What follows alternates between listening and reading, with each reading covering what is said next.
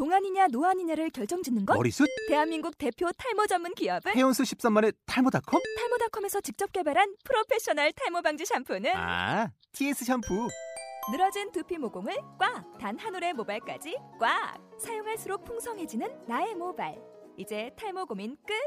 TS 샴푸.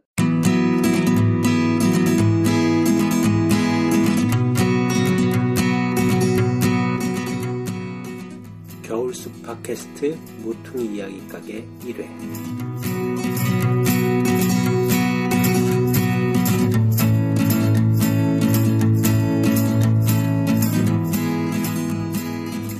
노트북, 보이스 레코더, DSLR 카메라, 그리고 15년 된 낡은 승용차 한 대.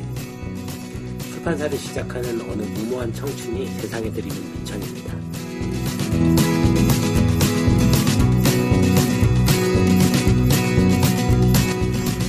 안녕하세요. 겨울숲 출판사가 만든 팟캐스트 모퉁이 이야기 가게 전방 총각 류군입니다. 네, 방금 전에 이야기한 그 무모한 청춘이기도 합니다.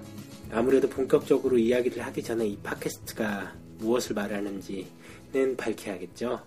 이 팟캐스트의 이름인 모퉁이 이야기 가게 힌트가 있습니다. 동네 입구 지나 골목길 들어서기 전 하루에 아쉬움을 놓고 간다면 여러분은 어디를 생각하나요? 제가 생각한 곳은 골목길 어귀나 입구처럼 저 멀리 집이 보이지만 한 걸음만 돌면 우리 집이 살짝 가려서 보이지 않는 그런 곳입니다. 바로 모퉁이입니다. 깊은 골목길 구석도 아니고 일상적으로 스쳐 지나가지만 언제든 마음을 풀어놓을 수 있는 곳이어서 오다 가다 앉아 쉬거나 이런저런 이야기를 나누거나 혼자 가만히 공상하거나 생각에 빠져들기 좋은 곳이죠. 바로 우리의 이야기를 하는 곳입니다. 더 자세히 말하면 모퉁이 이야기 가게는 도시와 사람과 숲을 주로 이야기할 겁니다. 무슨 얘긴고 하실 텐데요. 결국은 우리가 사는 이야기입니다. 이 지구 위에 터잡고 사는 우리, 함께 어울려 사는 우리, 또 사람 말고 다, 또 다른 생명이 사는 터로서 지금과 그 모든 것이 공존하는 생태계로서 도시 이야기입니다. 이건 일종의 공식적인 대답이고요. 솔직히 말하면 저희 출판사에서 발행되는 책 이야기를 좀 교묘히 섞어서 어, 책이 발간되면 그것 좀 사달라는 마음이 컸습니다. 불손하게 팟캐스트 이름도 좀 재활용된 건데요. 길모퉁이하고 이야기 가게는 출판사 이름 지을 때좀 어, 많이 고려했던 후보였습니다. 그런데 탈락했죠. 버리기 아까워서 둘을 합쳐서 팟캐스트 이름으로 한 것인데 막상 하려니까 좀 막막합니다. 아무래도 시작이 좀 어려운데요. 낯선 사람들 앞에서 이, 렇게 말하는 게 그렇게 쉬운 일은 아닌 것 같아요. 저 같은 운둔형 외톨이는 어, 이야기에 앞서서 이렇게 사람들 앞에 나선다는 것 자체가 어려운 일이기도 하고요. 음, 이 정도의 얘기를 하는 것도 개인적으로는 좀 기적에 가까운 일로 여기고 있습니다. 네, 사설이 길었습니다. 어, 그럼 겨울숲 팟캐스트 그 첫 번째 이야기를 시작하겠습니다. 어, 첫 이야기는 청계천을 중심으로 좀 청계천 물길을 따라서 좀 시작해볼까 하는데요. 어, 청계천을 뭐 특별히 첫 이야기 대상으로 삼은 게 거창한 이유 같은 건 없고, 어, 첫 이야기로 뭘 할까 고민하다가 그냥 제가 직접 취재하고 정리한 내용이라서 좀 편하게 이야기할 수 있을 것 같아서 이 이야기로 시작하는 거니까요. 그렇게 큰 의미는 두지 말아 주셨으면 합니다. 아무튼요, 요즘 청계천 많이 이쁠 것 같아요. 연말이고 해가지고 아마 트리도 등장했을 거고요. 길 옆에 어, 천 옆에 나무들 화려하게 다리들 뭐 경관등도 켜지면서 밤 되면 아주 알록달록 이쁘겠죠. 어, 근데 다들 기억하실지 모르는데요. 청계천이 이렇게 좀 예쁜 모습으로 변한 거 그렇게 오래되지 않았어요. 아시겠지만 그 전에는 이제 복개라고 하죠. 도로로 덮어서 어, 말만 좀 청계천이라는 하천이었고 사실상 길다란 도로였죠. 어, 아마 그 도로 덮이기 전에는 판자촌이었죠. 다닥다닥 이렇게 판자촌이 붙어 있는 도시 슬럼가. 어, 그리고 지금 물론 지금은 보시다시피 아름답고 휘황찬란한 인공 하천입니다. 어, 청계천 물길이 이렇게 좀 많이 바뀐 건요. 아마 우리 시대 역사의 역동성하고도 비견될 만한데 50년간 아마 이 동네가 가장 많이 변화가 심했을 거예요. 그래서 지금 우리 사회의 변화를 가장 극명하게 볼 수 있는 장소 라고도 생각합니다. 어, 제가 지금 거슬러 올라가서 얘기를 하자면 조선시대까지는 조금 먼데요. 그래서 좀 해방 이후에 전쟁이 끝난 시점에서부터 좀 이야기를 해볼까 해요. 6.25 전쟁이죠. 네, 한국 전쟁이 끝나고 이제 피폐해진 가운데 이제 먹고 살 만한 것을 찾아서 많은 사람들이 고향을 버리고 서울로 오죠. 어, 그래서 이제 이 청계천 교육과 양 옆으로 길게 판자촌들이 늘어서죠. 어, 그 시절에는 아마 이 청계천만큼 지저분하고 질척거려고 질척거렸던 동네가 없었던 것 같아요. 뭐 그 시절을 배경으로 한 소설들을 보면 이제 당시 청계천 쪽 사람들이 하던 소리가 있는데요. 뭐 마누라 없이는 살아도 장화 없이는 못 살 동네 라고 그렇게 말들을 했다고 해요. 그런 말들이 문학 작품 속에서도 간간히 드러나죠. 이제 그만큼 낡고 좀 허름하고 골목길은 언제나 막 그 진창에 질먹, 질척거렸던 곳입니다.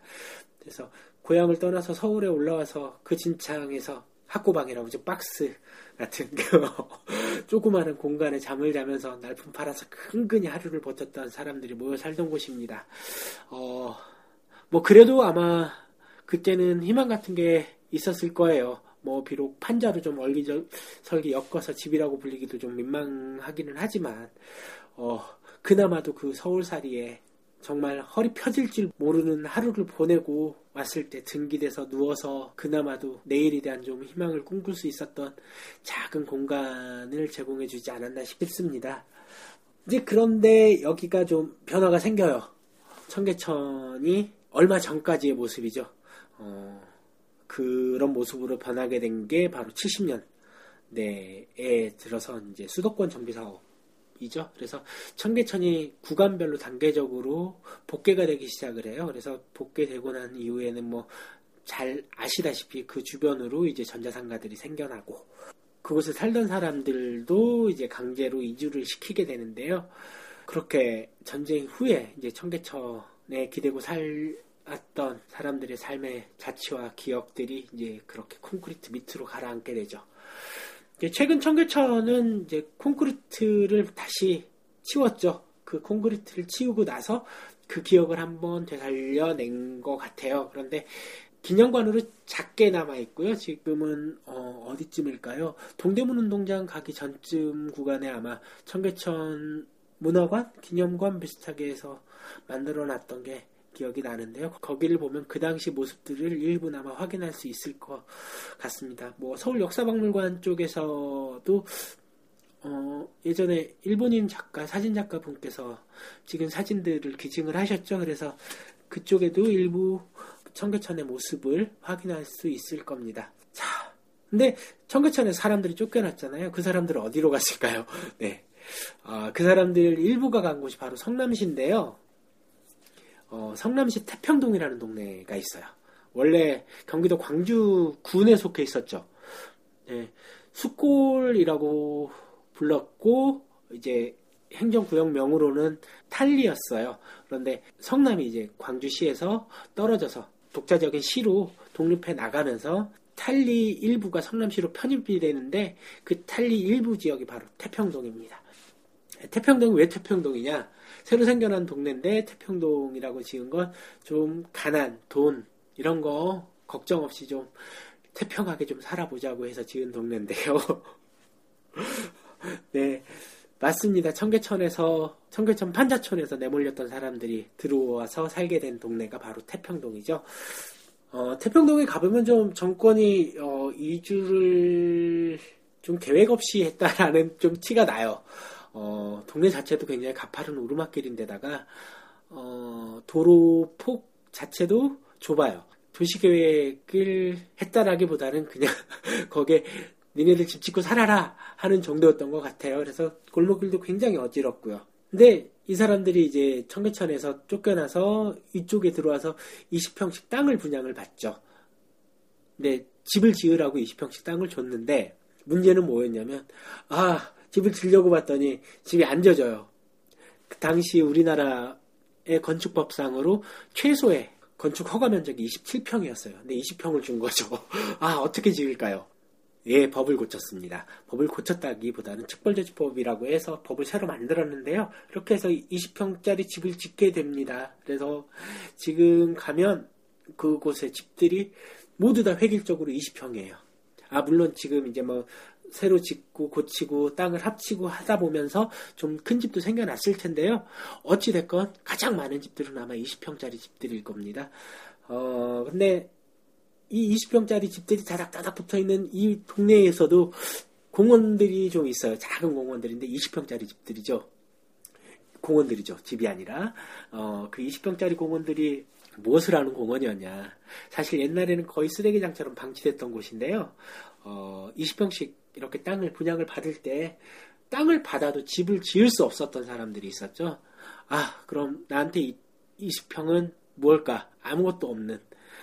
집도 짓기 어렵고 정말 말 그대로 남이 지어놓은 곳에서 날품팔이 해야 되는데 땅이 있다고 해서 뭔가 할 형편이 못 됐던 사람들은 바로 그 20평을 버리고 떠나요. 그래서 어, 태평동 곳곳에는 이제 20평짜리 빈 공터들이 남아 있었는데 살, 살면서 이제 어떻겠어요? 이제 그쪽에도 쓰레기도 쌓이고 지저분해졌죠. 근데 아이러니하게도 이제 이 20평짜리 자투리 땅들이 좀 뭐랄까 동네에서 도시에서 어떤 기능을 하게 된 게 IMF 때예요.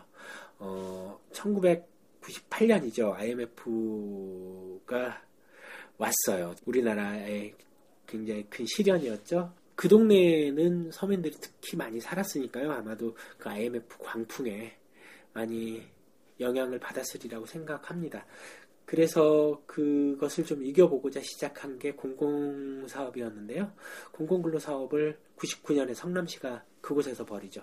그래서 어, 그 자투리 땅들에 있는 쓰레기를 치우고 공원을 조성을 해요. 조그마한 자투리 공원이라고 하는데요. 그래서 99년 5월 20일에 이제 공원을 만들기 시작해서 한 달 동안 공원을 완성을 시켜요. 아, 그러고 완성을 시켜놓고 봤더니 훌륭하더란 말이죠. 예, 지금 사람들이 오면서 가면서 많이들 쉬고 또 그 공간 가운데 녹지가 있는 게 어, 굉장히 생태계적으로도 작아 보이지만 큰 것 같아요. 그쪽으로 많은 동식물들, 특히 새들이 발견되고요. 어, 쉬었다 가는 곳으로 아주 훌륭한 쉼터가 되고 있습니다. 어, 태평동은 아직은 그대로 남아 있는 것 같아요. 그래서 지는 모르겠는데 이제 그쪽의 도시 재개발에 대한 어떤 수요가 굉장히 강해요. 아직 뭐랄까 그 의견차가 조율되지 않은 관계로 아직은 그렇게 작은 작은 달동네의 모습을 하고 있는데요. 아마 조만간 변하지 않을까 싶습니다.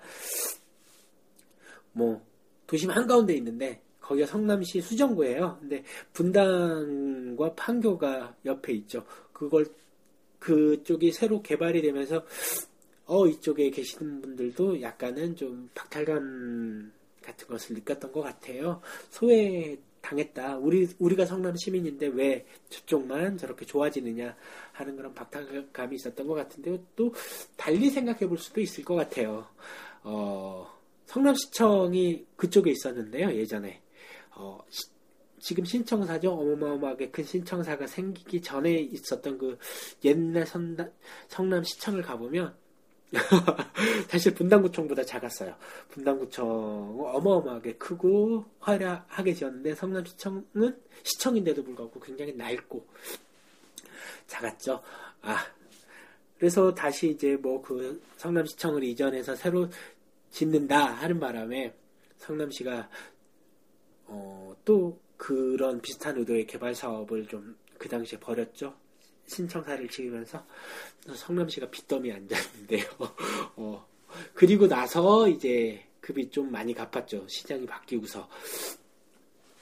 뭐 그렇게 보자고 한다면 개발이라는 것이 뭐 어떻게 그렇게 꼭 크고 새로운 무언가를 만들어내는 일도 아닐 것 같아요. 어, 개발을 정의를 했을 때 삶이 좀 나아지는 것을 뜻한다고 한다면은 어, 그런 어떤 크고 화려한 어떤 인공의 조형물이 아니라 생태적인 풍요라든가 문화적 다양성 그리고 뭐 어, 여러 가지 가치의 어울림이 있는 곳을 만들어내는 것도 역시 개발이고 발전이라고 볼 수 있지 않을까 합니다. 아, 짧게 얘기했는데요. 오늘 뭐 우리가 사는 공간이 이렇게 좀 많이 이야기가 있어요. 역사가 있고. 그래서 그 시간에 걸쳐서 우리가 이뤄냈던 삶의 흔적들을 좀 찾아내는 것도 어, 중요한 일 같아요. 그걸 좀 찾아내서 지켜내고 좀 새롭게 바라보고 해석하다 보면 또 다른 뭔가 새로운 걸 창조해낼 수 있지 않을까 싶어요. 그건 아마 돈으로 계산하기 힘든 자산들일 거예요. 어, 그런 발전들이 이루어진다면 삶과 함께 좀 풍요로워지지 않을까 싶습니다. 오늘 이야기 이제 여기서 거의 끝났는데요. 관련해서 좀 그런 삶들을 찾아보고 싶으면요. 청계철을 소재로 한 소설이라든가 기록들을 찾아봐도 좋을 것 같습니다. 대표적인 소설이 아마 1936년에 발표된 천변풍경이라는 소설일 거예요. 그리고 이 이야기는 아 지금 한 얘기보다는 조금 더 오래전 얘기예요. 일제 시대 때서부터 전쟁 뭐 그 시기까지 이야기니까 좀 더 오래된 얘기고요. 조금 최신 버전 궁금하면 2010년에 나온 뭐 나는 꽃도둑이다 라는 소설인데요. 2000년대 판 천변 풍경이 되겠죠. 어, 자 태조 이성계가 서울을 수도로 조선을 건국, 건국해서 나라를 이룬 게 500년이에요. 그래서 청계천 뭐 이쪽이 이야기가 없을 수가 없겠죠. 그 500년간. 어, 많은 이야기들이 연극, 소설, 뭐 작품들로 많이 나와 있어요. 그리고 또 필요하다면 지역 문화 자료나 역사 자료를 좀 뒤적여 보는 것도 좋을 것 같아요. 아마 여러분들이 사는 공간, 그 청계천, 일상적으로 지나쳤던 청계천이라는 공간이 좀 더 새롭게 보일 수도 있을 것 같습니다. 오늘 이야기는 여기까지입니다. 앞으로, 네. 세상 사는 이야기, 사람 이야기, 지구의 모든 이야기를 모퉁이 이야기 가게 담도록 하겠습니다. 물론 간간히 우리 출판사가 책 이야기도 할 거고요. 여러분이 담아둔 얘기가 있다면 저한테 말씀해 주세요. 어, 우리 우리 가게 이야기 서가에 함께 꽂아놓고 모두와 나누도록 하겠습니다. 끝까지 들어주셔서 고맙고요. 어, 다음에 또 뵙도록 하겠습니다. 안녕히 계세요.